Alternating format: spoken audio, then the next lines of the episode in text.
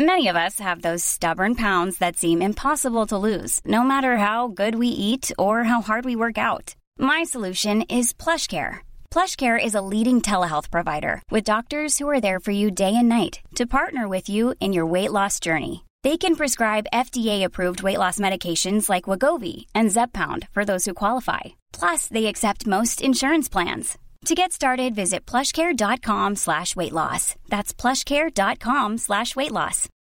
Millions of people have lost weight with personalized plans from Noom. Like Evan, who can't stand salads and still lost 50 pounds. Salads generally for most people are the easy button, right? For me, that wasn't an option. I never really was a salad guy. That's just not who I am. But Noom worked for me. Get your personalized plan today at Noom.com. Real Noom user compensated to provide their story. In four weeks, the typical Noom user can expect to lose one to two pounds per week. Individual results may vary.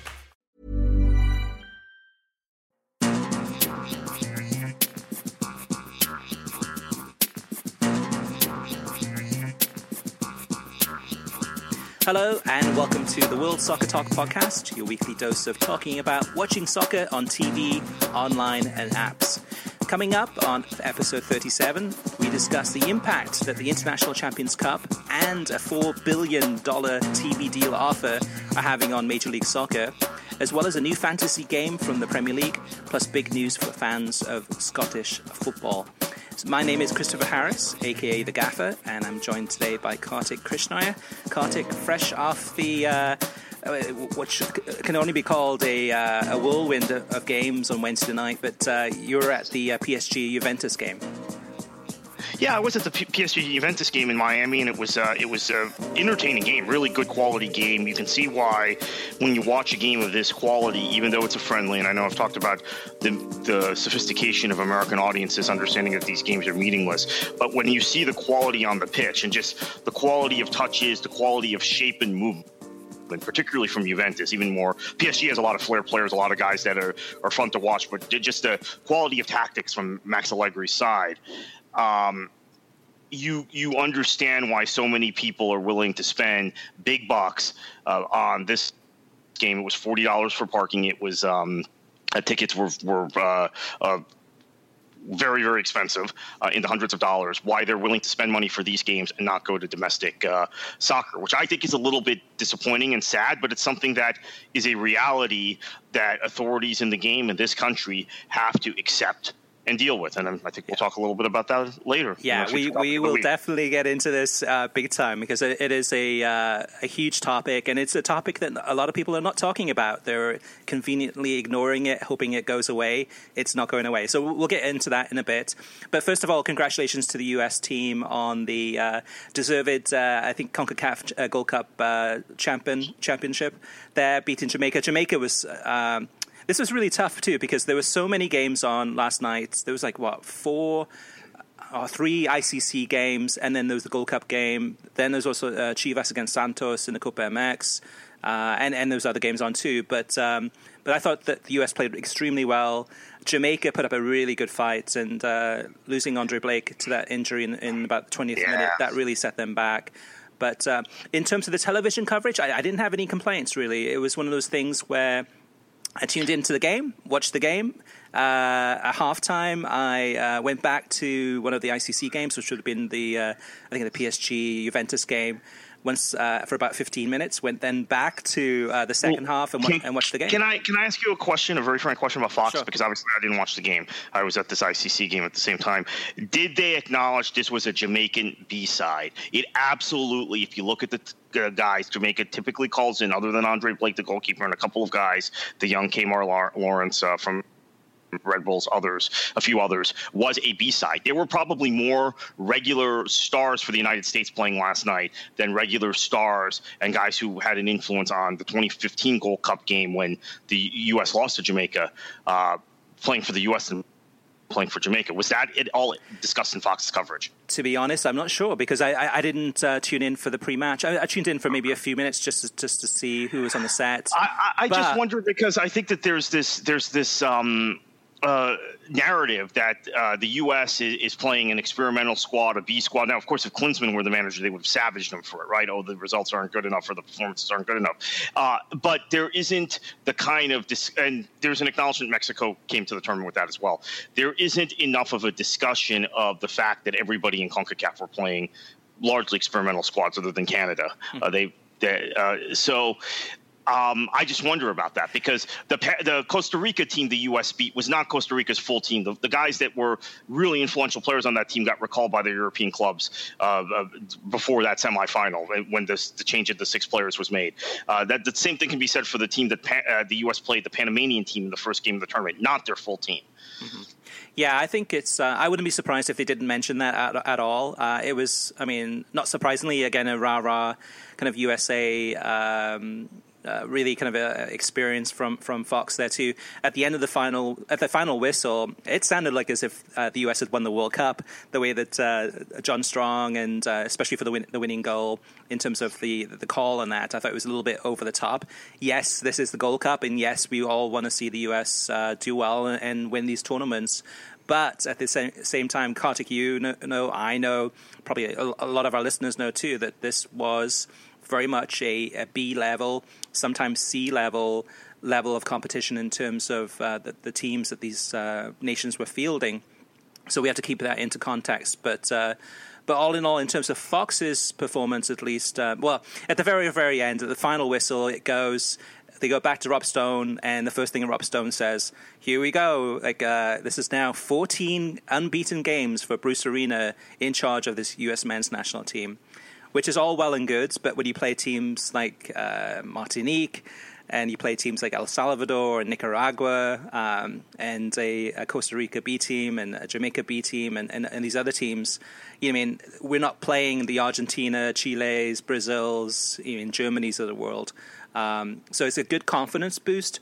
But again, too, I think from Rob Stone, it's very much rah rah USA and right, and, and, that, and, and that, feed, that, feeds that feeds into the again, audience. Again, Right. If Klinsmann goes on a similar run, um, there there isn't that conversation, right? It's not. Uh, it, it's basically all the flaws. How, why did we struggle against Martinique? Why did we struggle against El Salvador? How could we struggle against a Jamaican B team? It would probably be pointed pointed out if Klinsmann were the manager that it was a Jamaican B team. And I am not a fan of Klinsmann. People who follow me on Twitter know that that I felt like he was um, a, a substandard manager, horribly horrible tactically, and a wrong fit for this program but here's uh, just a reflection on the conversation I had last night with another journalist about this very topic, Chris.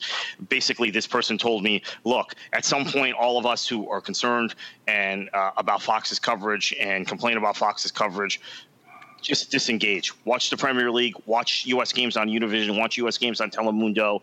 Uh, there are U.S. fans. They feel like they have to to gin up um, patriotism and uh, overplay how good the team is uh, uh to just to the to the audience. So maybe you just accept that, and uh, if you want to consume the games, go consume them somewhere else or some other way. And maybe that's the point some of us are at. Well, that's that's the big question because uh, Univision had this game on too, so it'll be interesting to see what the TV numbers are for this one. I mean, you had uh, USA against Jamaica, so it's a very English-speaking audience. So, how does Univision uh, do in the TV ratings compared to FS1? FS1 should be a slam dunk with an English speaking uh, audience and with the United States in the final. But uh, it'll be interesting to see what Univision does with those numbers and how close they get. But it's interesting too, Kartik, because I, I, didn't catch this, so I watched the, the Fox broadcast. Uh, Oliver Say, who uh, occasionally writes for World Soccer Talk, uh, sent me an email, and he was uh, explaining how uh, it was Santos against Chivas, which is the Copa MX or MX uh, game that was on right before the Gold Cup final on Univision. And in this one, the reason that the, the, the time kickoff time had been pushed back to 9:50 uh, Eastern time was because of the Copa MX game. They wanted to have that game over and done with on Univision, and then go over to uh, the U.S. Um, uh, Jamaica final. I'm sure they were hoping it was US Mexico final, but that's another story. So he said that uh, Univision ran commercials after the Santos Chivas Copa MX match ended late, and that was past 9:50 Eastern time. By the time Univision finished running commercials, the Gold Cup match had already started. What did Univision do? U- Univision tried to cover it up. Uh, what it did was one, it showed the kickoff of the Gold Cup final on tape delay so the kickoff was on tape delay, and then they had a quick cutaway shot of Bruce Arena that allowed Univision then to skip the first four minutes of the match to get up to live action. And then they didn't display the clock on the score, gra- score graphic until five minutes into the match. So to kind of ca- catch people by surprise and, and then hope that they didn't notice that the game actually had already kicked off and then try to catch up magically. Thank God for Univision that uh, nobody scored in the first five minutes. That would have been completely embarrassing. But interesting tactics there from Univision, and and it's tough. It's it's one of those situations like what do you do may, when that happens? They may not have. They may not have known. Well, they may not have done it if someone had scored, let's say, in the second minute, because by that time they know, and then they Right. probably do it. They don't put the score bug, score bug at the top. They probably do it like between minutes ten and fourteen. Um, but it's I I. I empathize with them. Actually, I'm not sure what you do in that situation. Yeah, and it's live television, so it's difficult. So you have to make that call right. I mean, kind of. right- I mean, I'm sure they saw that the uh, as the game was going on with the Copa MX game that uh, it was going to run over into the US game. But yeah, that's difficult. That's a high pressure stakes uh, in television. Um, uh, God bless them. All right, Kartik. So, in terms of uh, what we've been watching this past week, other than the the Gold Cup final, um, for me personally, I've been watching uh, a ton of International Champions Cup games, and I must say that this year's edition, I think, has been the most competitive I've ever seen. Competitive on the pitch, and um, in terms of the not just the uh, the starting lineups for these teams, I've been really surprised by uh, you mean how many uh, A players are starting these games, but also just the level of competition in terms of how competitive it is for going in for tackles and end to end action. And, and there's been a bunch of games this week that we've seen that with um, the Spurs against Roma game ended up being a, a 3-2 win for Roma in the last minute. That was a really entertaining match to watch. Um, and and then you had the uh, the PSG Juventus game, Kartik. Um, you were there in person, but I watched it on television. On television, it felt and the atmosphere was great inside the the new refurbished uh, Joe Robbie Stadium, Hard Rock Stadium. It looked incredible on television, but for me, that felt like not quite a UEFA Champions League final, but it could have easily been if uh, if PSG had found their way into the final. PSG had a few players that uh, that started that usually wouldn't start um, a game, but the Juventus team was stacked, and so too was the PSG uh, team too, except for a couple of exceptions. But overall, I've been really pleasantly surprised about how competitive ICC has been, and if anything, it's been more uh, competitive and more entertaining uh, and watchable than than the Gold Cup. Oh, it's certainly been more entertaining than the Gold Cup or watchable than the Gold Cup. Uh, CONCACAF. Look, the, the the thing about the Gold Cup every two two years, I, I think I talked about this last week or the week before, is that you have theatrics, you have play acting, you have uh, the kinds of things that either get you very angry or motivate you to watch because something outrageous is going to happen. That that's the tournament, even when it's an A A tournament. And uh, by the way, this year it, we're not the only ones saying that the tournament has been remarkably bad from a football perspective. But I, I think uh, you've seen a combination of teams playing very competitively and very aggressively. This is going to be a long year. This is a World Cup year. So uh, basically, the guys you're seeing play football right now for these big clubs, a lot of them are going to be playing all the way through mid July of next year and then get a two or three week play, break. And, and, and I don't know with Qatar in 2022 how schedules are going to be configured, but you might start seeing uh, uh, European seasons. Uh, shifted maybe it'd be the following year to, um, to to start playing into that 2022 World Cup so it's going to be a busy year and I think guys are probably fitter hungrier and sharper this preseason because they know the stakes, how, how good the stakes, uh, how big the stakes are. I think we saw this in the ICC in 2013, actually, Chris, the very first ICC, Mm-hmm. and then the play dropped off in 14, which was right after a World Cup. I, I don't think the the games have been were particularly good in 15 or 16 either. Uh, but you're right; they have been good this year. Most teams playing their starters. Uh, last night, PSG didn't didn't have Julian Draxler. He's still um, coming back from the Confed Cup, uh, where he led Germany to uh, to the title, and uh, and Kevin Trapp, who who who had been suspended. He had been sent off in the previous game in Orlando, but um, it was basically a full team. Uh, some managers are treating it differently, though. Uh, we have to talk about the Man United Man City game last week, where uh, uh, out of the blue, Pep Guardiola uh, started Phil Foden, 17-year-old Yeah. academy player from uh, Stockport. He was gave incredible. him- and gave him about 80 minutes. Yeah. And he was fantastic. He was brilliant. And, I was like, it's just a, a, breath of fresh air. Just seeing him on the pitch yeah. and seeing what he was doing. Right, and this this is uh, uh, just uh, a week or two after he had led, uh, or a couple of weeks after he had led uh, England in the uh, in the U17s, Euro U17s. So he, he's a very very polished young local player, which is what we want to see at Manchester City. A little bit of a to do between Pep and uh, and Gary Neville. Uh, Neville saying, "Well, he's at the wrong Manchester club as a local guy."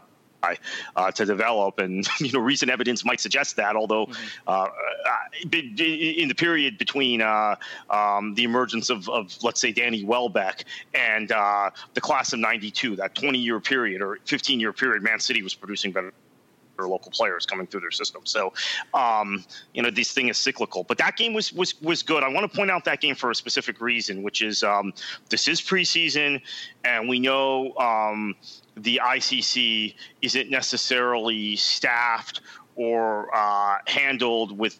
There are roster registration rules, et cetera, for the tournament, but it, it's not quite, and the public information isn't quite like a regular league. It's not like covering Major League Soccer or the Premier League or the Bundesliga, a game in one of those leagues where you can find the registered players. There's, there's certain procedures. So Derek Ray and, and Craig Burley uh, were on the call for ESPN. They did a fantastic job. And this just shows you the kind of pro Derek Ray is and how some other commentators might have had a more difficult time with it.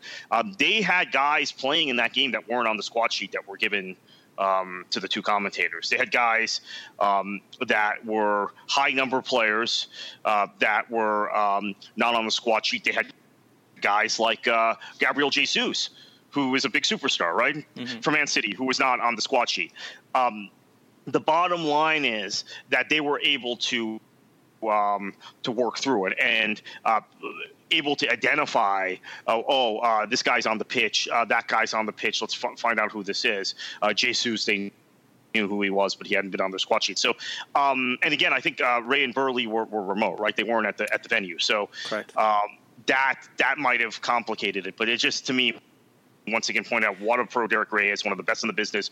Craig Burley right up there with him. And and a reminder for people who are newer or don't remember per se uh, to the sport, uh, those two paired a lot on games uh, when uh, Craig Burley was still based in the UK, and um, they've paired a fair amount on games uh, during the summer since Burley moved to the US. So it's an all Scottish team. I know the accents might annoy some people who listen, but I, I love having those two guys call games, and I love having Derek Ray team with Stuart Robson. I'm, that's been one of the great thrills of the ICC for me is that you're getting um, Ray, Burley, uh, uh, Robson, uh, a, lot more of Twellman, which which uh, I, I, love. Uh, you know, guy, uh, and and all of the ESPN commentators in the in the booth. Uh, just finishing up on what I watched this week, also besides uh, a, a hang on, hang on, Kartik, hang on. So, so, so the, Man- oh. the, the, Manchester Derby, though, I mean, to me, it was a really entertaining game, and it was especially the first half.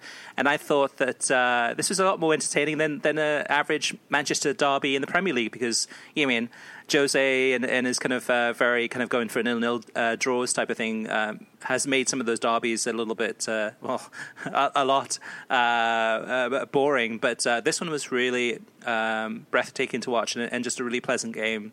Second half kind of dragged a bit, but the first half was really top stuff. And then Kartik, I would. Yeah.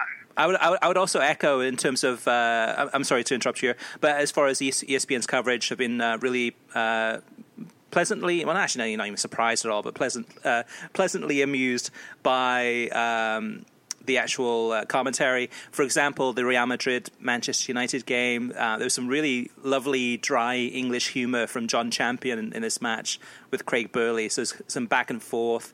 And at one point in the game, too, uh, John Champion was talking about uh, having drinks in a bar the night before with uh, fans of the U.S. men's national team, and uh, just the banter back and forth between uh, John Champion and, and, Craig Burley, kind of trying to talk through that as far as what they got up to. That was interesting, and it didn't uh, divert from the match itself. It was during a lull in the game.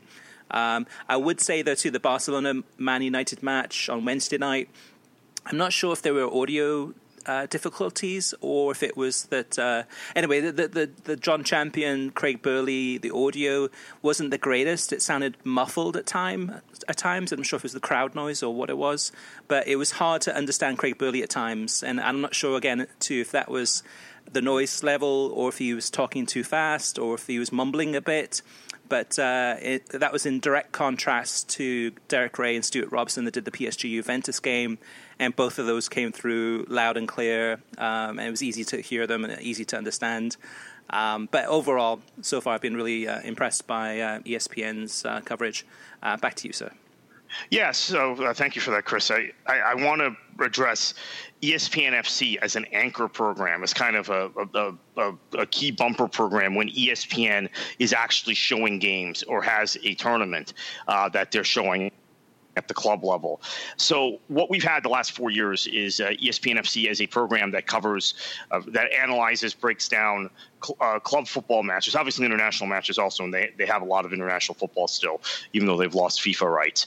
Uh, but club matches that they don't have, that they don't cover as a network, right? And that, that uh, they're, they're they're analyzing games that are shown on beIN or Fox or NBC or or whatever other channel uh, in the United States. What has been so interesting in this tournament, and they didn't do this in the previous editions of the ICC, which they they broadcast. I guess it was just last year was the first one they broadcast. Correct. But um, that they have they have kind of utilized ESPN FC as a studio anchor program for this tournament. And I think again, we we talked about the tournament being underwhelming last year, and I don't know that there was quite the push last season, uh, last summer, to get this this tournament in everyone's faces. Uh, other than obviously the game at the Big House and, and a couple of other um, uh, examples of that. But remember, ESPN was also just coming off the Euros when this happened last year, so they I don't think they had quite the commitment level to broadcast it.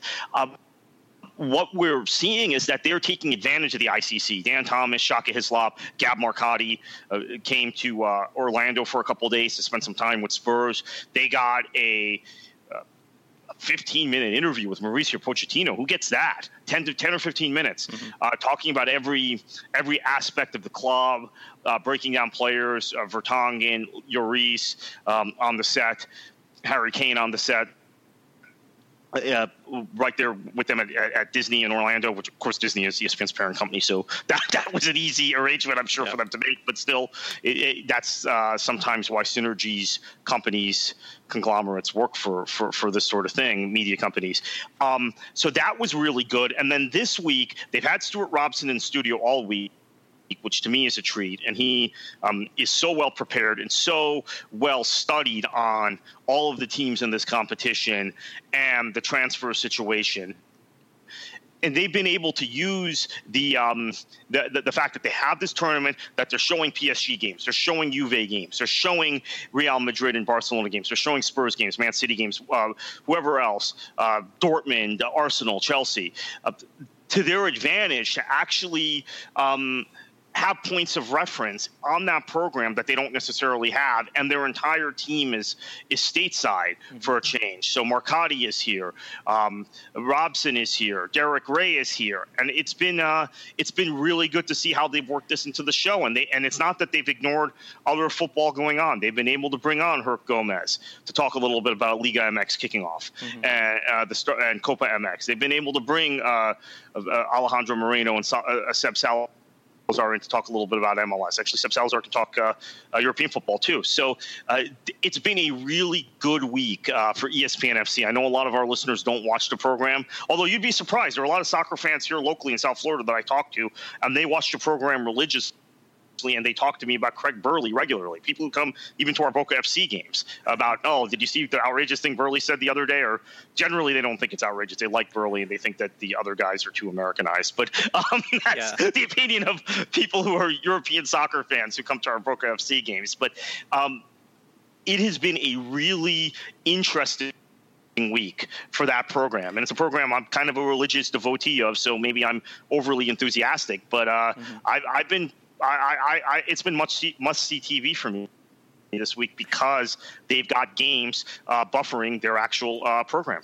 I think Kartik, this could be a uh, a massive point for ESPN in terms of soccer coverage, and I mean International Champions Cup in general. In terms of the level of competition at this this year's summer tournament, uh, the stellar teams that we have playing, and uh, the entertainment value if and, and actually we're going to be listeners we're going to be uh, Kartik and I are going to be joining ESPN this weekend for some interviews and meetings and I'm sure we'll learn a lot from that and be able to share that back with you uh, next week and in coming weeks as well as on the website but I'm interested in knowing, uh, in terms of more details about the contract. I mean, how many more years is this for?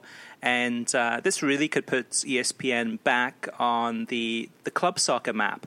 Uh, other, th- uh, I'm talking about international club soccer map because uh, yes, we know they have the Euros, and we know that they have Major League Soccer.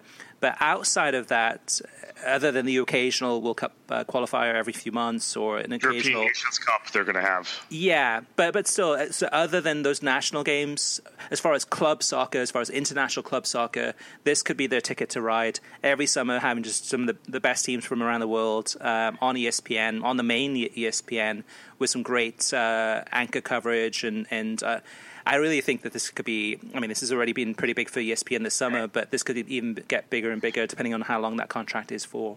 Yeah, and let's think about this, Chris. Uh, this is an opportunity opportunity for them to engage their personnel. They have a lot of soccer personnel that uh, don't get to do a whole lot of matches, sit in a studio most of the time. Craig Burley, uh, Stevie Nicol, etc., Shaka, that sit in a studio and they end up doing things for ESPN International, uh, but they don't do a whole lot necessarily club calls for ESPN. This is very different than the days of uh, the inception of ESPN3 or it was ESPN 360 at the time when they used to have the the um, online rights for uh, for La Liga at times and, and Serie A and and and uh, the Portuguese league and you would hear yep. uh, Tommy Smyth at the time it was uh, you know Tommy Smyth and Robbie Mustoe is with NBC now you'd hear their voice uh, six seven times a week it seems now they don't have any of those games seeing the success of how they've been able to, to, to use their personnel and all of the people who are on air personalities with ESPN. And, and actually, Max Bretos, who's a soccer guy, uh, is from South Florida, is going to have a bit of a homecoming this week. We'll, we'll talk more about that, I'm sure, next week. Uh, being able to come back and do some soccer coverage this week with El Clasico in Miami. Mm-hmm. How they've been able to use all this personnel in the last two weeks is impressive to me. And maybe it is the trigger for ESPN as they are downsizing their, their departments, right? As they're letting personnel go, as they're, uh, they're, they're retreating from a lot of the excess or overspending that they've done on, on sports rights and sports properties in the last decade. This is obviously well chronicled as people cut the cord, et cetera. Uh, maybe they see the value in how they can use their personnel and they go for what might be a cheap club football property property. Maybe they do go out and try and get the football league rights and get the league cup with it. Right. Maybe they do go out and spend a little more uh, time and emphasis on the fact that they do have the rights to the Copa del Rey. They do have the rights to the to, to the to the German Cup. I don't know how long those rights run for or necessarily the, the arrangements around them and maybe they build a little more around those cup competitions um, it'll be interesting to see because i think this has been potentially and you and I will ask these questions in the next few days. A dry run for uh, an audition for greater uh, club football coverage. Uh, it's it's yeah. it's unfortunate because ESPN put all this infrastructure in place and the studio team in place after they had lost the rights to just about everything they had. So, so two things there. One is I think that they're still going to focus on more of the uh, kind of the big uh, tournaments. So whether it's uh, International Champions Cup or uh, Nations League or um, Euro 2020, and those those big type of events, and then use. Um, and, and they've been better better using their talent and production around those types of events, and less so. So so my intelligence in terms of some some of my sources in terms of champions, uh, the championship, FA Cup, and several other properties that ESPN has had an opportunity to to bid on. Uh, I think almost all of those they've passed on. So I don't think they're interested in those types of uh, more kind of a, uh, I mean, more of an English type of competitions, but they seem to be more in terms of more of a, a world you mean International Champions Cup? Yes, you have teams from from Europe, but it has a very global appeal to it. If you're a fan of, uh, you mean French soccer, Spanish soccer, especially especially with the Hispanic audience. I think that's what they seem to be kind of catering more towards. And then the European competitions. I mean, people from around the world can really enjoy those type, types of high level. I mean, no matter wh- whether you're Hispanic or Anglo or whatever it is.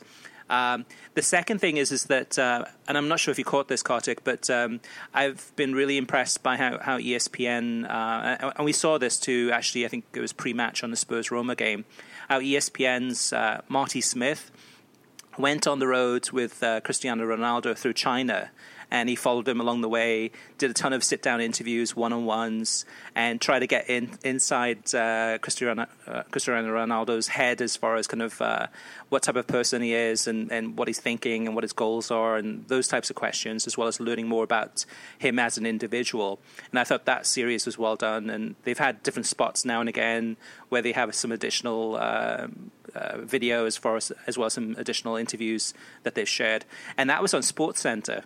So they're really trying to, I think, uh, go more mainstream in some ways in terms of uh, appeal to soccer fans. But I've been really impressed by, by what I've seen, and uh, and like I said to like you said to Kartik, I'm, sure we'll be finding out a lot more uh, this weekend.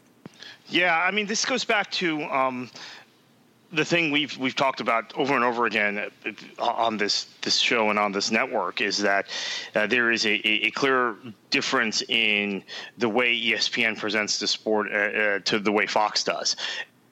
And I think again that contrast has been vivid the last few weeks as ICC's been ongoing and the Gold Cup has been on Fox. Uh, uh, but again, we saw Fox can raise their game as they did for the Confed Cup. So the question is, do they, uh, in spite of some of the rhetoric coming out of their mouths, do they do they learn from the types of things ESPN does? I mean, that that is uh, the type of piece you'd like to see on Fox in World Cup coverage, assuming Portugal's there next year. Uh, will they learn these sort of uh, things around the game that they need to do, uh, not just match coverage that uh, ESPN does so well at? I, I, think they have, and I think they will, uh, which will surprise some people. But I mean, to me, it, there's two different, huge differences. So, Fox Sports under David Neal as the executive producer, who did the uh, Confederations Cup, he did the Women's World Cup, and he's going to be doing the World Cup. So, in terms of the level of detail, I'm sure the budget, the, the amount of talent, the amount of uh, help that's available, uh, and the attention to detail there. Th- to me, it's going to be it's going to be a world class event. And yes, Fox will make mistakes, but they'll do some things to surprise us too. And I think they'll do well. Um, the other side of Fox, which is what we see Gold Cup and uh, Champions League and day to day, where for the most part we either ignore it or have grown grown uh, grown old with it, as far or grown tired with it, is is the John T. Whitehead, who's uh, a producer at Fox Sports and uh, kind of dumbs down the coverage for the American audience, and, and that's what we see in there. So there's actually two sides to Fox, and so for the big events, I think we'll be okay. For the the day to day normal stuff, it's just uh, par for the course. They just kind of go through the motions, although they have improved that as far as the production side talent side still has got work to do. I, I will mention one more thing, Kartik, before we move on to the next segment. And, and, and this is, I was really disappointed with this, and, and I forgot to mention it earlier, was that the USA Costa Rica semifinal. So um, there was a high point and a low point. The high point for me was seeing the um, the shot of the um, the, the, the, gantry, for lack of a better word, uh, with uh, John Strong, Landon Donovan, and Stu Holden. And that was the moment of celebration uh, on camera from the booth when uh, D- Dempsey scored the goal to equal Landon Donovan's record. And you could see just the um, emotions among all three of them, but also Landon Donovan celebrating the fact that uh, Dempsey had just tied that uh, goal scoring record. I thought that was a great, uh, great shot and, and, a great moment um, in the match coverage. The second thing, though, to Kartik, and this is the, the, low point, and I was so disappointed with this, was Eric Wynalda was on, on the set, and I was like, wow, Wynalda's been given an opportunity, a golden opportunity to shine here, but he failed to take it. And I was so disappointed because at halftime he was asked for his analysis, and he said roughly uh, these words. He said, uh, I'm just going to echo what Landon Donovan just said, and, and uh, I think that they will play with a 4 3 3 in the second half. And that was it. So while that analysis was good, all it did was added more credence to Landon Donovan, and it didn't provide any valuable insight from Wynalda on his own terms. It was just kind of echoing what somebody else had said. Um, the challenge that he has when he's on the set is when Rob Stone kind of turns to somebody for match analysis or, or kind of tactical analysis. The first person he goes to is Aly Wagner. Aly Wagner goes into and says, "Okay, well, this should have been uh, playing out wide or uh, whatever she says." And then they go to Ronaldo. So he's in a tough position where he has to come up with something original and has like what 15 seconds to come up with something. Right. I was going to say I think it's the time constraint, and and uh, and and he, he he's just not being utilized properly at that network. It's I, I don't but, we don't have to have a whole show about yeah, it, but, but it, he, he could do is. better than that, though. I mean, and, and I was just really dis- disappointed. Um, and I don't know if they told him, okay, you're on on the show, but you have to kind of uh, play it cool, don't be too negative and maybe yeah, I'm sure they did. I was just I was I was really disappointed because I was really like hoping that he would you mean deliver a good zinger as far as you mean some good analysis that we know he's capable of doing, but all he did just said yeah like whatever Landon said I agree with, and I thought like okay come on you, you can do better than that. Look, look, I think there's been a campaign against. Eric Wynalda, and maybe that's a strong word. Uh, that's a Jose Mourinho word, right? A campaign against Chelsea. But there's been a uh, there has been a systematic attempt uh, by by bloggers, by people on Twitter, people who were very uh, uh, supportive of Major League Soccer and U.S. soccer and the system and, and all of that, uh, to marginalize his uh, his voice and marginalize his opinions. So don't think he's not conscious of that every time he goes on the air at that network. Mm-hmm. and, and the, and the U.S. is a topic of discussion. Now you see in his element when that's removed, the shackles removed. He's with Kate Abdo and with Guus Hiddink out in out in Russia talking about things that don't involve the United States, how good he can be. Yeah, or, or on, his, on his radio show on Sirius XM. Yeah, right, exactly. Yeah, yeah. But, it's, but still, I was just kind of thinking that he would provide some some analysis of his own rather than just saying, okay, yeah, I agree with what Donovan said. But uh, ah, it is what it is. So coming up in a little bit, we've got some big news from the world of soccer, including some uh, massive news for fans of Scottish football and much more. But before we go to the break, I do want to mention our sponsor, and that's SeatGeek. Buying tickets to sports and concerts can be complicated, but there is a better, simpler way to buy, and that's with SeatGeek. SeatGeek is the smartest, easiest way to get tickets to live events, and with SeatGeek's seamless mobile experience, you can buy and sell tickets in just two taps. SeatGeek helps you find the best seats at the best prices, fully guaranteed. There's nothing quite like seeing your favorite team in person, and SeatGeek will get you closer to the action for a great value. Now, coming up this weekend, we've got El Clasico, but there's still plenty of International Champions Cup friendlies, uh, as well as other friendlies from around the world. Um, being played and concerts and theatre, etc. Uh, so you can use the SeatGeek app, which I have on my phone, and it's by far the easiest way I've found to shop for tickets. I can be anywhere, and just with a few taps, I can instantly find seats. Now, SeatGeek is designed to make your ticket buying experience easier than ever. It saves you time and money by searching multiple ticket sites to compare prices and find amazing deals. And to get you the most bang for your buck, SeatGeek grades every ticket based on value to help you immediately identify the best seats that fit your budget. Plus, every purchase is fully guaranteed, so you can shop for tickets on SeatGeek with confidence. Make SeatGeek your go to app for finding the best deals on every type of ticket, from sports and concerts to comedy and theatre. Best of all, my listeners get $20 off their first SeatGeek purchase, just download the SeatGeek app and enter promo code WSTPod today. That's promo code WSTPod for $20 off your first SeatGeek purchase. Now, Kartik, on to you for the uh, TV streaming news.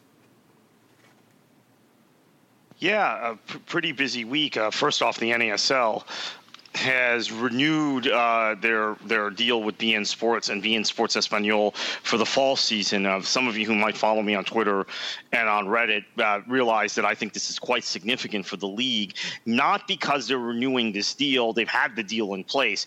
Uh, the the big component this time is that they've announced the games that are going to be in beIN Sports and Espanol well in advance. We were finding out, uh, and I was working with an NASL team last year, so I know this firsthand. We were finding out week of or ten days in advance which games were going to be on regular beIN and which games were going to be on uh, on beIN and Espanol. So um, that's um, that's the um, that's the big thing in, now is that you have a lot of lead time to promote these games and the proper partner networks. So that's critical for the NASL because I think what we found last year was that people who were fans of NASL were going to be in uh, the, the, English language beIN, and the game was on Espanol, or vice versa.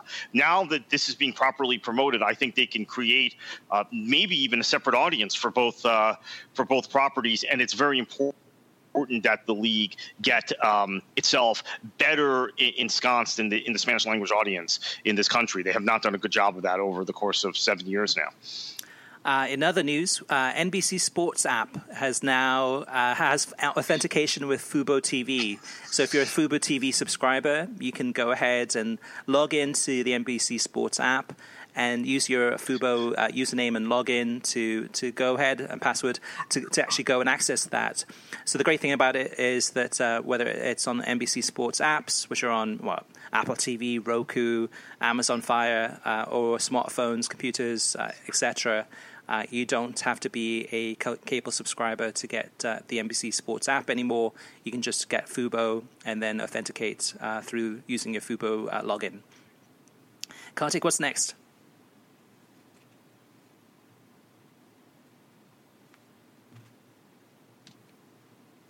Uh, ESPN has added a ton of friendlies uh, in the next few weeks that will be shown live on ESPN3. Uh, we have the full fixture list on the Premier League schedule page on WorldSoccerTalk.com. Uh, go to WorldSoccerTalk.com, uh, WorldSoccerTalk.com to find that. They include Werder Bremen versus West Ham United. Um, obviously, West Ham has been very busy this summer. Wolves and Leicester, Arsenal, Benfica, Man United versus Sampdoria, Crystal Palace versus Schalke, Red Bull Leipzig. Are, RB Leipzig, excuse me, versus Stoke, Everton versus Sevilla, Brighton uh, versus Atleti, and many others. And uh, in other news, the Premier League has launched a brand new game entitled Fantasy Premier League Draft, which is its own very own uh, draft league from different. Uh, uh, which is quite different than actually the traditional fantasy league game. So, any, for any of you who have played uh, draft leagues before for NFL or for um, college football, etc., uh, you can now do it with the official Fantasy Premier League draft. Uh, both of the, the fantasy games are free, and they're both separate. Uh, and, and if you're interested in playing the game, uh, you can head on over to worldsoccertalk.com on the homepage there to find out how you can play against me and other World Soccer, World Soccer Talk listeners from around the world. So, so check it out.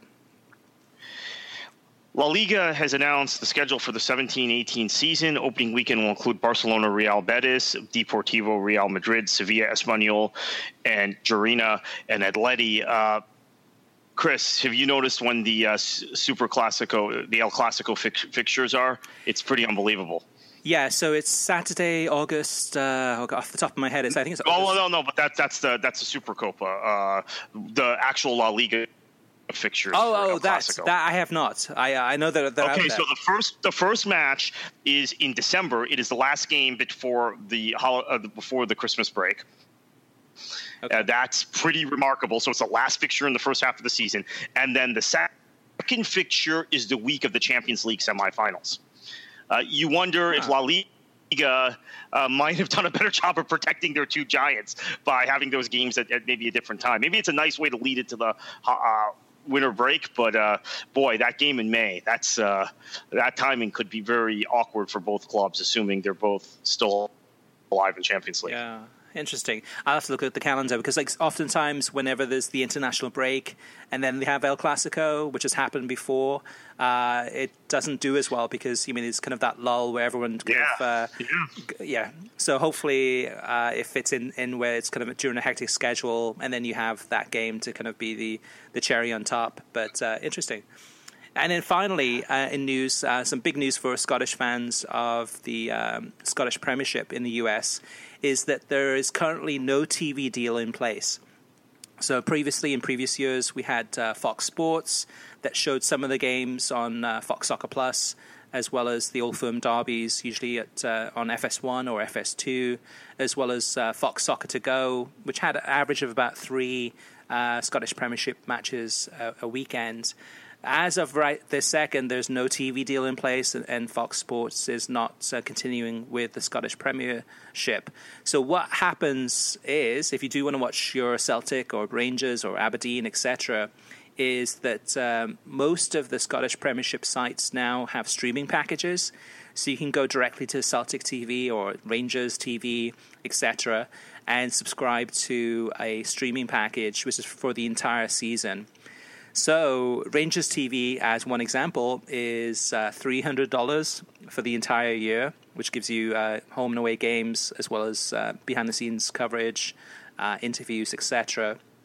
The Celtic one is, I think, $200 a year.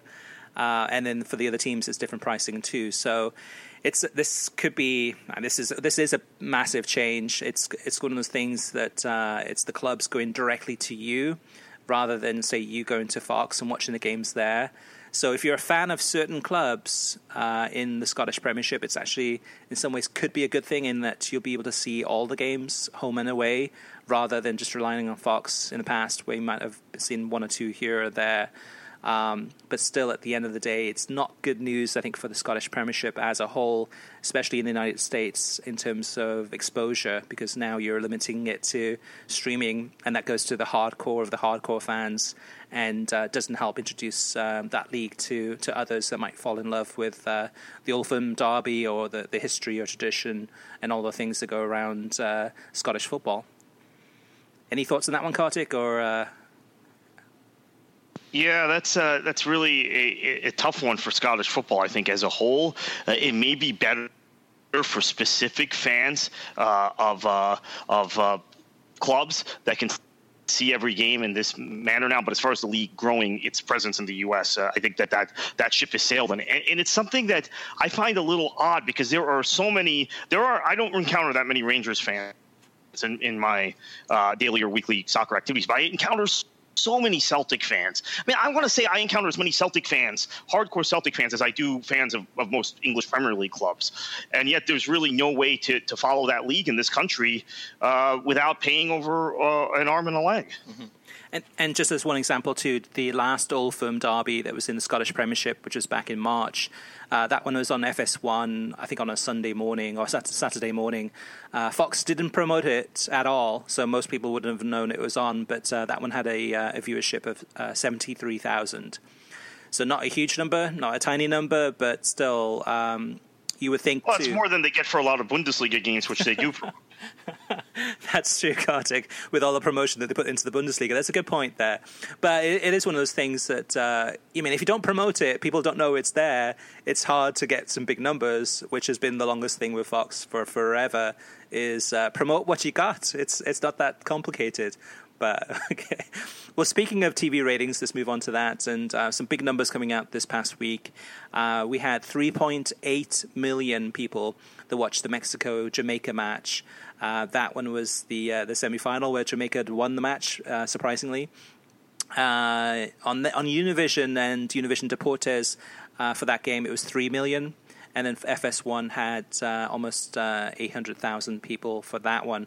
Uh, the USA Costa Rica semifinal, that one had 2.1 million, and it was 1.1 million on UniMás and Galavision, and then 1 million on FS1. So uh, the UniMás and Galavision beat the number for FS1. Um, it was on UniMás and Galavision because I think at that, that night there was also uh, uh, Liga MX back on for the new season. And then, uh, so as far as some of the other numbers to throw out there too, we had uh, for the Manchester Derby on ESPN that was four hundred and fifty-two thousand, pretty decent number for a, uh, a late game on the uh, on that network. The Real Madrid against Man United on ESPN had four hundred and forty-three thousand people. Uh, Juventus against Barcelona on ESPN four hundred and three thousand, um, and then we kind of get into some of the, the smaller numbers for for the other games. Um, anything else out there, Kartik, that uh, jumps out at you? Some of the, some of the numbers. Yeah, the NWSL number uh, was down again this week. It was down for the first time in a while this week. Eighty-one thousand for Pride Red Stars. I should have mentioned this in my summary of games I watched. It, it was uh, that was one game I did watch start to finish. Uh, Christen Press for me right now, maybe the best American footballer, male or female. Wow. And uh, in terms of MLS, uh, some numbers there 338,000 for Orlando Atlanta on ESPN. And then we had uh, Minnesota against uh, New York Red Bulls was uh, 222,000. And last but not least, uh, 155,000 for Vancouver against Portland on FS1 uh, and and Fox Deportes combined, and that was part of a doubleheader that they had. They had that match, and that was followed then by the um, Mexico Jamaica game. So moving on to listener mailbag, and we've got uh, one comment here from someone we know uh, pretty closely, Kartik. This is Robin Burt, who used to be on this podcast, and uh, he sent this in through Facebook, and this is on the topic of last week when we were talking about uh, friendlies and uh, whether they're meaningful or not. And he says uh, the friendlies are 100% meaningless. I took my my son to Seattle last July to see our beloved West Ham play the Sounders. It was such a slow and ponderous game. Thankfully, the Sounders kind of cared. Otherwise, I would have uh, had to say that uh, I would not wa- waste my money on buying another friendly ticket again. We f- flew from Los Angeles to Seattle, spent two nights in a hotel, and then were served up with a load of drac on the pitch. It's not for me. I can barely watch friendlies on TV.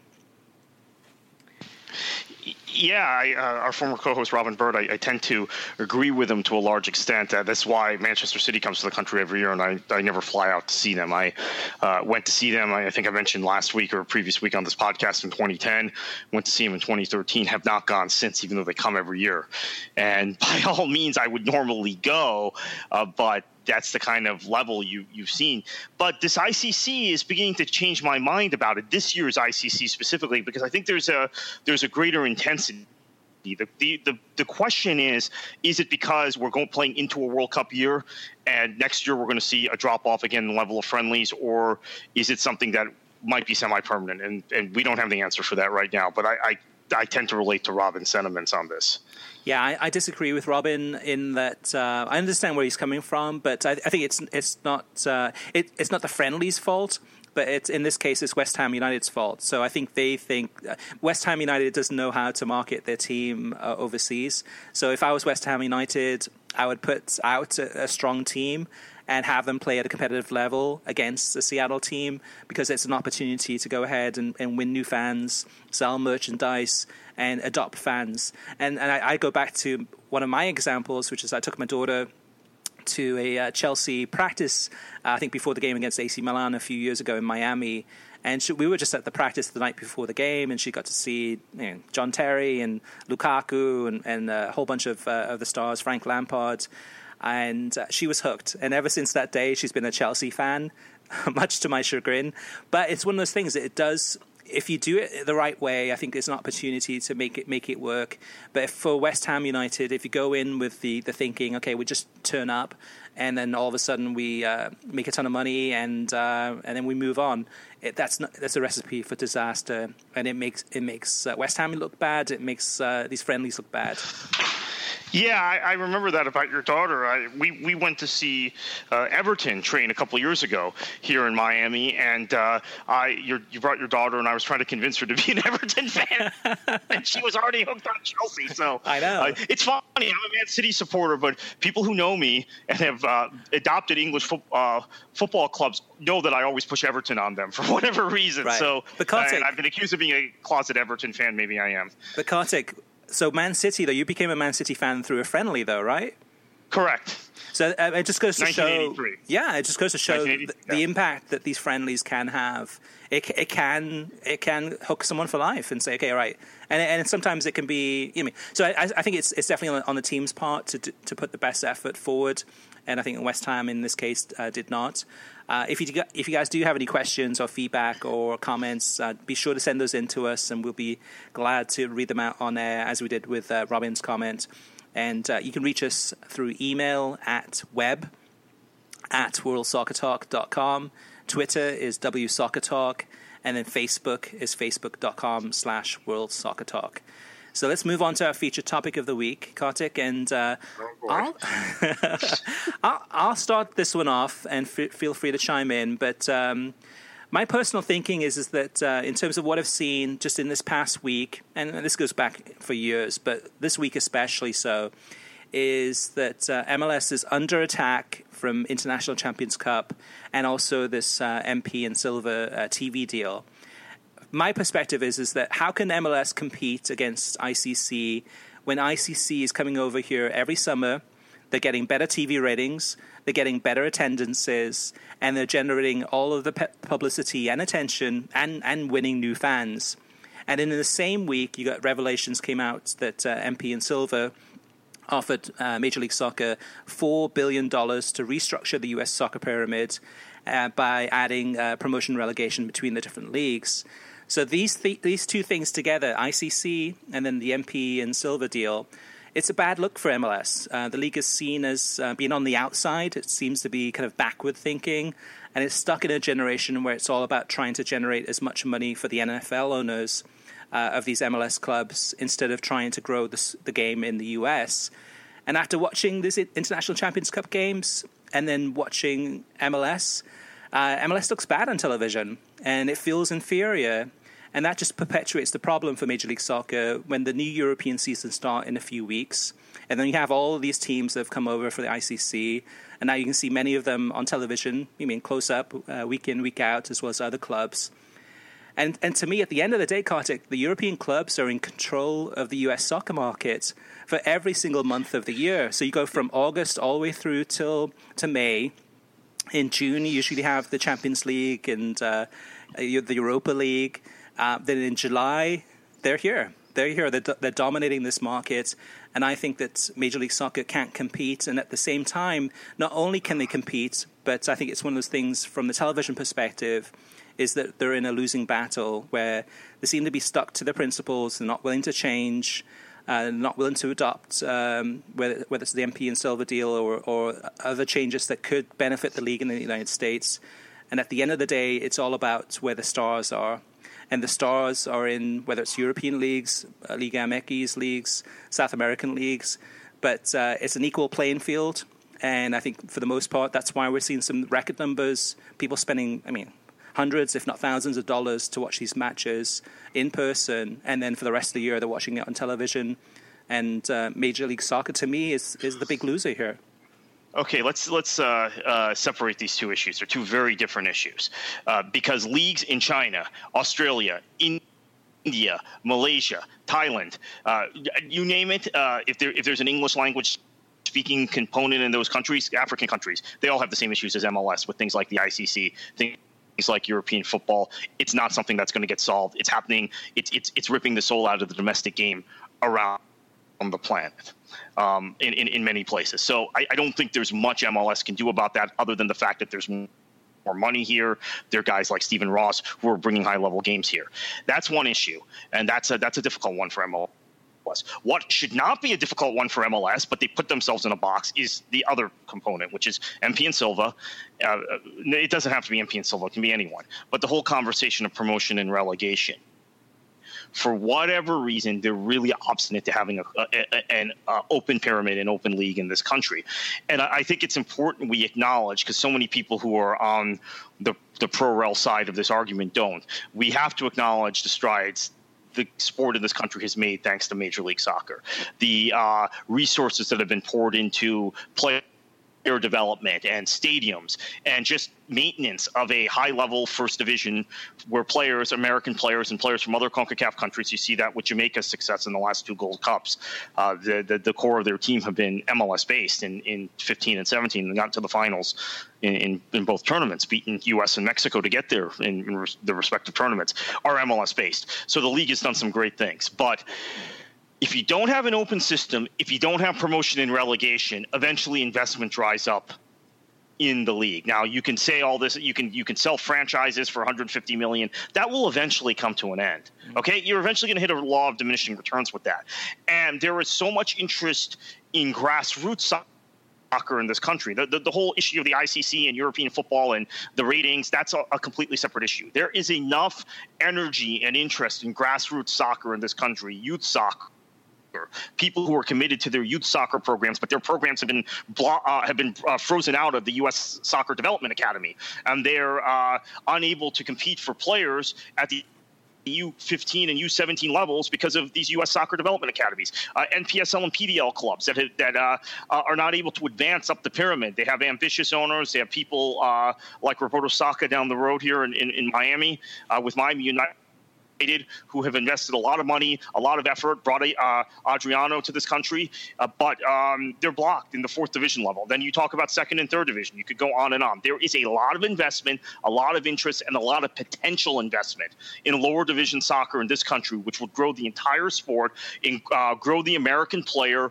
grow the footprint of this sport in this country where I firmly believe it would be competitive, the domestic leagues, irrespective of how many people are watching Arsenal and Man United and, and, and the ICC and, and European football, competitive with the four major sports that are being gagged by the unwillingness to open up the, the league structure in this country. It is um, a separate issue, and it is a it, it is an important issue. Look, I think maybe MP and Silva's four billion dollar offer was a bit of a publicity stunt. We know Silva owns a second division team in Miami, and he very badly wants that team to be in the first division. We also know, by the way, Silva, uh, he's not. He, he he bought into a closed second division. Uh, I don't believe teams should be able to buy into closed second divisions and move up to the first division because they win a championship. I believe in open systems where you start in the fifth division or you start in the you do what FC United of Manchester has done. You do what AFC Wimbledon has done. That, that that's a true open system, right. and that will generate so much more interest and enthusiasm in the sport. Uh, MLS's TV ratings aren't going to get any better, are they, with this structure? Right. Do, do, you think they will, Chris? No, no, not, not, not, at all. It, no. I, I, I still no. think I still think that the, there is a connection between the two of these. So l- let me explain that too. So, so from ICC, uh, essentially, this is becoming now a global soccer league, a, a summer, an annual tradition and uh, I can see that it, but it is essentially that now, other than in, in name only, in, in, it's a Champions Cup. But they could easily uh, turn that around and say, okay, it's now an international Champions League. You mean rather than an actual cup, and uh, to make it add a little bit more competitiveness to it. Yes, some teams. Well, they actually keep a table, so it's it's a little bit of that already. Right. Yeah, I think it's just positioning, but but essentially what they have is is a global summer league, and I think for the United States, I mean, to me, that's that's kind of a slam dunk. I mean, this is exactly what this market's uh, wanting to see is, is Messi and all these stars from around the world uh, playing competitive football, and we've got that. But the connection I see, though, Kartik, is uh, the balance between the two. So with uh, with ICC as as one example, but really what you have is ICC is a TV product at the end of the day. Yes, there's getting massive uh, attendances, but I see that that future as being more of a TV product as well as generating tons of money from tickets. And I see the balance being that um, in a typical a typical week, say in the summertime, is you're trying to find that balance between okay, you have enough money to go to um, watch a soccer game in person so maybe you go see uh, Juve against uh, PSG, but then uh, for the weekend, then, then then you go and say, okay, you know what? I'm going to go watch my local soccer team. So whether it's Major League Soccer, NASL, USL, NPSL, I mean, you go down the list. There's so much uh, there to choose from. But at this present moment in time, I think what's happening is, is that most soccer fans are watching soccer on television. Uh, and unless there's a MLS team right down the road from them nearby, they're deciding not to go to watch these games in person. Um, they're wanting, they'd rather watch it on television, or if these teams come to the United States every summer, that they'll go and buy, spend a lot of money, uh, spend, spend hundreds of dollars to go watch these uh, teams in person. I, I, think there is a, a, way to balance the two, where you do have still the the tele, television aspect, where um, the league does uh, well the International Champions Cup and the Premier League, and you watch the, those games maybe uh, in the morning times. Well, ICC, you know, but Premier League or La Liga or Serie A, you go down the, the long list. And then in the evenings on the weekends, then you, you take your family or your friends and you, and you, go to these games. The issue that we have today is that the way that MLS is structured and the way that the US soccer pyramid is structured is there's a lot of people avoiding those uh, going. They, they, they don't want to go see an NASL game. They don't want to see a, a MLS game because they see that leagues or those leagues as not having stars. They see those leagues as uh, as being not as competitive or not as good. And but I think that, that's that's never going to change. Look, they, well, I'm, well, well, and that's what, I'm saying. There are country, there are other countries. Australia has the same problem. You can talk to anyone who covers the A League; they have the same exact problem. But, um, but but but I think with the MP Silva deal, though, too, with that injection of money, if they decided to go down that path, that's the best route to go in terms of trying to bolster up, trying to strengthen these leagues, give these teams more funding so that they can go out there. Uh, you are not going to get the star. the biggest stars in this country. Well, I'm sorry. I know people say the NASL did back in the day, but that was pre-Bosman ruling. That was pre-free movement of labor uh, in your within the EU. It's very easy to get an EU passport now, uh, even if you're a South American uh, or if you have Italian ancestry or something, and just move around leagues and clubs in, in Europe. I, I just don't, I don't think it's going to happen. So, honestly. so what's the alternative, though? I mean, for, for Major League there Soccer, there is no alternative. The alternative is you're not going to have the top league in the world here. You're not going to have one of the top leagues in the world here. It's to accept what we have in the domestic game, uh, the limitations. But the limitations are greater when you don't take a deal like the MP and Silva deal uh, or some sort of deal to open up the pyramid. You can have a very strong, domestically based uh, league system, which is relevant to everybody and every community because you have an open league and any team can advance um, advance through that system. And then I think another problem is the USSF Development Academy. You've dealt with this personally, Chris. Uh, I, it's beginning to choke the life out of youth clubs that are excluded from that uh, uh, thing. That's a whole other discussion, but that's part and parcel the same thing. U.S. Uh, soccer has promoted a closed league structure, and uh, I think uh, promotion and relegation and open leagues is really I, I mean, this sounds maybe uh, uh, bombastic or, or, or, draconian, depending on your perspective, but it's probably the only long term solution uh, to make the, the, sport in this country as relevant as it should be. So the question is um, I go back to, and I, and I hate to bring this up, Ruud Gullit, when he was here um, in Los Angeles Galaxy, Chris, you probably remember this, mm-hmm. made the comment that he felt like after the experience, MLS was a NFL plot to keep soccer in a box in this country. And I thought it was it was ludicrous when he said it. Yeah. Now I'm thinking back, but but it's Ruud Gullit, so you have to you have to take it seriously, right? He, his his, uh, his stature demands that. His resume, right? Yeah, I, I, I think back and I'm thinking, you know, I don't know if it's necessarily NFL plot, but it's a lot of NFL trained thinkers that might I, I, don't know if they're necessarily trying to keep soccer down, but there's there, there there's something at play. There's some motivation well, for why they're not willing to open the system up. Yeah, and at the end of the day, it's all about greed. I think because because Don Garber Don Garber answers to the uh, owners or the investors in Major League Soccer.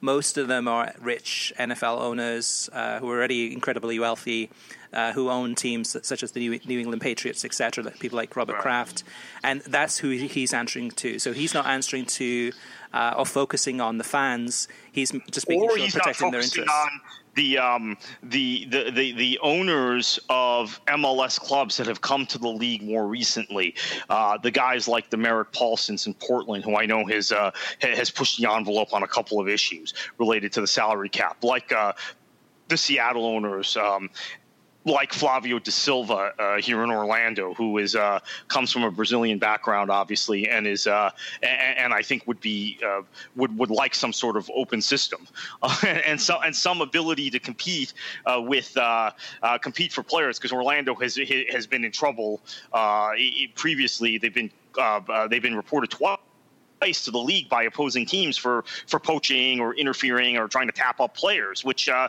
uh, they're not really tapping up players in an open system. It's not like tapping up in Europe where you, you make an illegal approach. What Orlando's done would be what would be legal in any other system, but hmm. they've gotten in trouble for it. So I think Garber, this is a risk with MLS expansion because I think even though they're getting their 150 million a pop, you're bringing in owners who I think are probably more versed in the world game than those NFL owners, unless they just they, they award expansion teams to four NFL oriented ownership groups, which well, I don't don't think it's going to happen.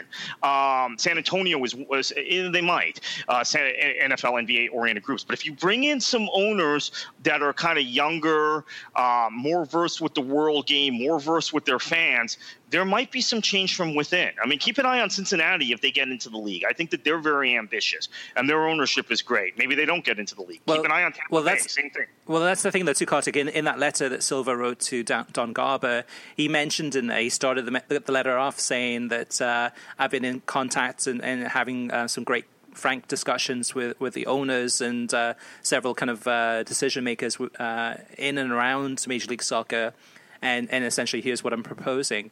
So there's definitely some buy-in among some of the uh, owners, probably the newer owners, while say the Robert Krafts of the world are still kind of stuck in the the uh, I mean, uh, MLS 1.0 generation where they're not willing to change, they're not willing to to uh, have any open Let's system. just think about this here. Malcolm Glazer lives here in the state of Florida. Uh, John Henry well, he's, lives he's right deceased. here. Well, right, or lived. You know, Joel Glazer lives here in the state Yeah. of Florida. Uh, Malcolm Glazer lived in the state of Florida when he bought Manchester United. Uh, uh, John W. Henry, his office uh, was in the same building as my wife's office in Boca Raton. Uh, you're talking about investors here in the United States that have chosen to spend their money on football abroad. It is the best product out there, but they're not they they're not willing to put any sort of money into the game domestically because there's a there's kind of an upward ceiling Well, as you- to uh, You look at Stephen Ross, though. I mean, Stephen Ross is a No, bi- Ross is another good a, example, A billionaire. I mean, multi-billionaire, and he was asked uh, this week. And actually, I don't have the quote in front of me, but he was asked this week, uh, "Why aren't you investing in Major League Soccer?" And he says, "I have no need to." He says, "I have all the best teams from Europe coming here over here every summer, playing in my stadium." And uh, he- he's also planning on, on having ICC games throughout the year. So it wouldn't be just a summer thing that he's probably looking for winter breaks or international breaks. And he's also going to be coming over here. bringing. Uh, he's also probably. Uh, I don't know if this has been out there. or We're breaking news here, but my understanding is he's also probably going to bring Brazil uh, uh, here a couple times before the World Cup in 2018 to Miami. Wow. But, but but that's the thing too. I mean, to me, ICC is Major League Soccer's worst nightmare because it really opens up. So for an average, so mainstream person, sports fan who goes to watch one of these games in person, sees the quality of play, sees c- the competitiveness, sees the world stars. That person is probably not going to go to Major League Soccer games.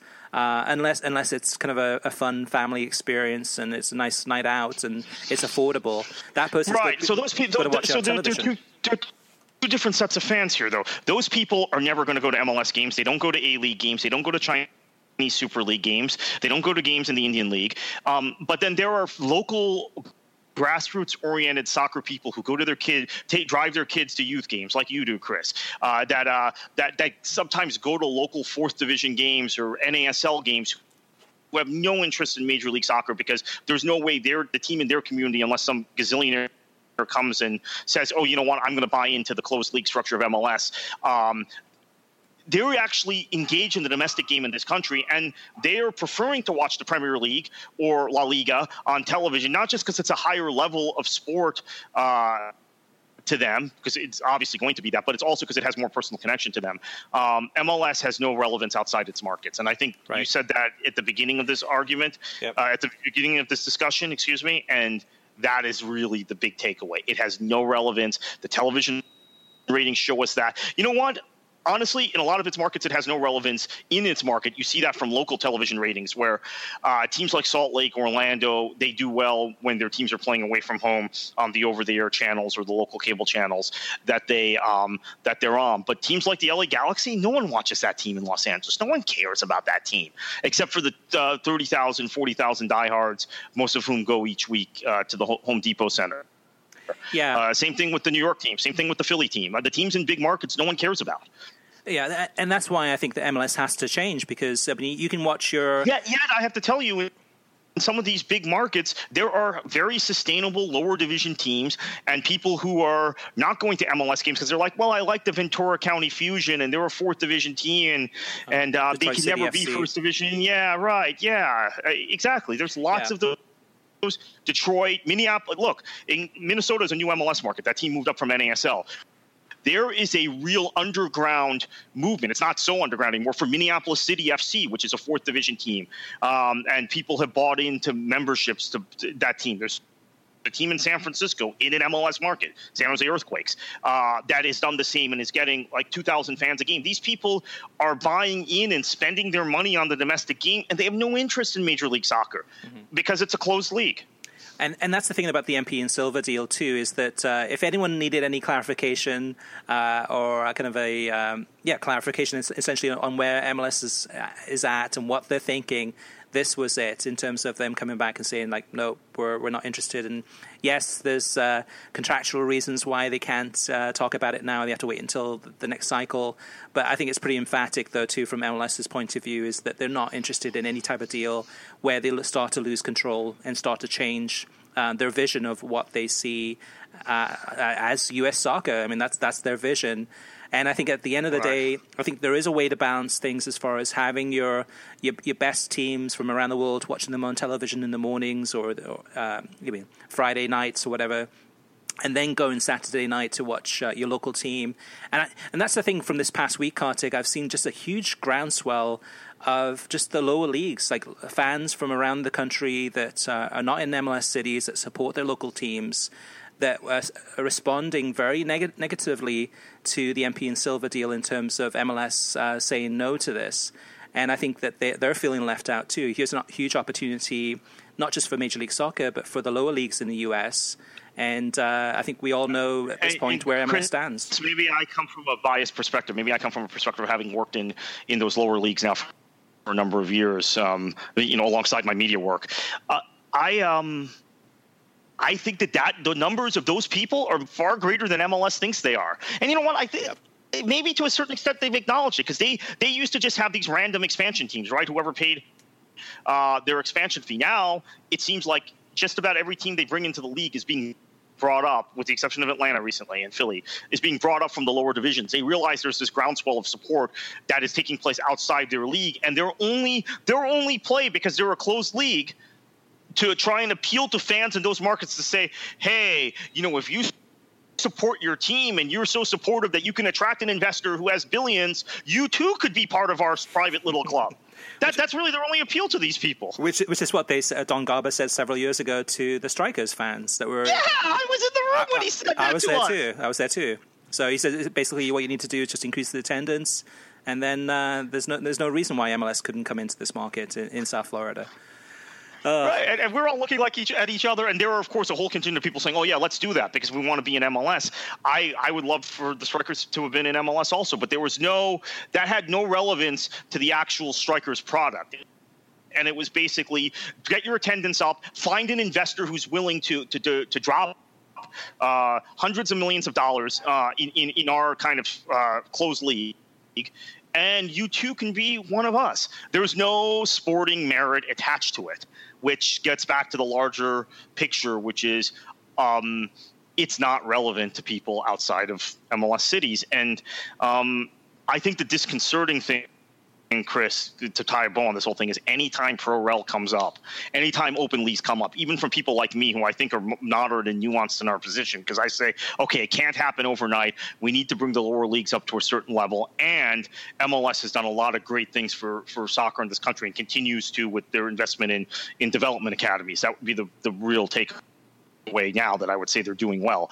Uh, I'm not one of those extremists who say, "Oh, MLS should die. MLS should be, uh, it should go away," and, and they've never done anything, and we've lost 30 years in this country in soccer. I'm not one of those people, but we're at a point where the league has to open up, uh, or we have to have an open structure, or or there will be a structure. I think I mentioned this on a previous show. There will be a structure that that emerges outside of Major League Soccer, as much as they've choked the investment in the game, there potentially will be something that emerges down the road unless uh, U.S. soccer uh, uh, very uh, uh, openly blocks it, which is tough, difficult for them to do because then they face the possibility of antitrust lawsuits, et cetera. Um, that emerges, but that would emerge over a long period of time. It would be much easier if we had uh, we have an established first division. They've done a great job of doing that. That's ready to open up and uh, and make this uh, system something that is inclusive to everyone in this country and also allows them in some respect to compete with these leagues abroad. I don't think they're ever going to be able to um, to compete for players at, at the highest level with European clubs. Uh, but uh, I do think that you can compete for the entertainment dollars and for the investment dollars of people who are already in soccer in this country.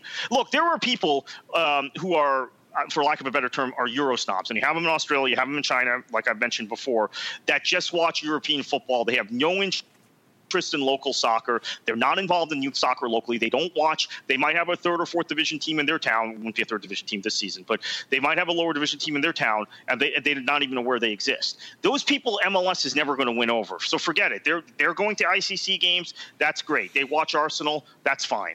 Um, the, the A League has the same problem. The J League in Japan has the same problem, etc.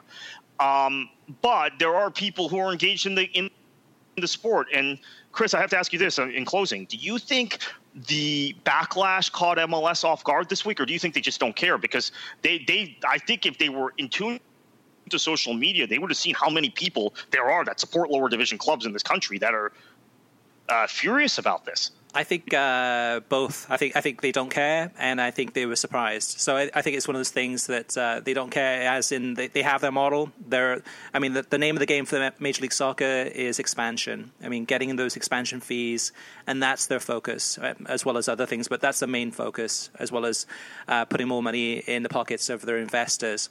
Um, I think they were surprised by it, and uh, I'm sure they're hoping that this whole thing dies down and that uh, everyone can move on to, to, the next topic. But to me, I think it does prove a point.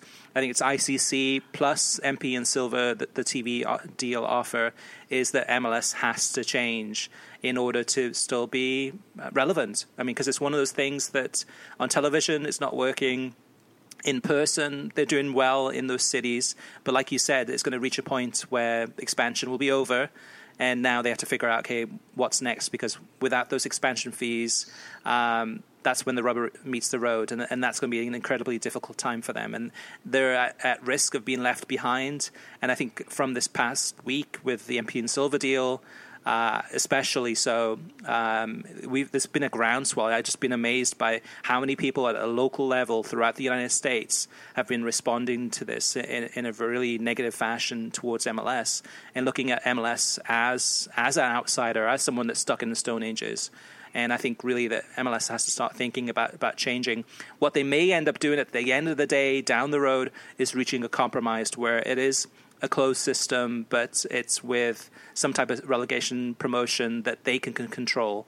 Um, whether it's an application process or something where they can uh, guarantee investors that their money, but then give some semblance of promotion relegation, keep uh, try to keep the uh, soccer fans happy, and it's going to be one of those things that's probably not going to work out that well because it's. I mean, we we, we can see through that, but uh, yeah, it's fascinating times, Kartik, and, and, I think at the end of the day, MLS has a ton of uh, challenges ahead of them from the television side, especially, and from this MP and Silva deal. Uh, that was really a PR masterpiece from them, especially the timing of it, with the International Champions Cup coming up uh, and being played this week putting that on the radar and uh, seeing what the reaction was. And the two things came together at, at, at, just the right time for them. Uh, and uh, yes, I think MLS was surprised, but I think they don't care. All right, Kartik. So, where can listeners find you on the internet if they want to uh, chat with you or, or uh, find out what's uh, what's your latest stories around the internets? Yeah, Twitter, uh, KKFLA737. You can find me at World Soccer Talk, uh, thefloridasqueeze.com, uh, uh, prostamerica.com, bunch of uh, bunch of different yankstercoming.com a bunch of different websites uh, around the uh, around the net. So if you like the show, share it with your friends on social media and uh, be sure to post a, a review on iTunes. We uh, appreciate it greatly. Uh, thanks for listening. You can get a new episode of World Soccer Talk podcast every Thursday. Uh, every episode is released on SoundCloud, YouTube, Stitcher, iTunes, Audio Boom, and WorldSoccerTalk.com. And Kartik, what should they do? Enjoy your football.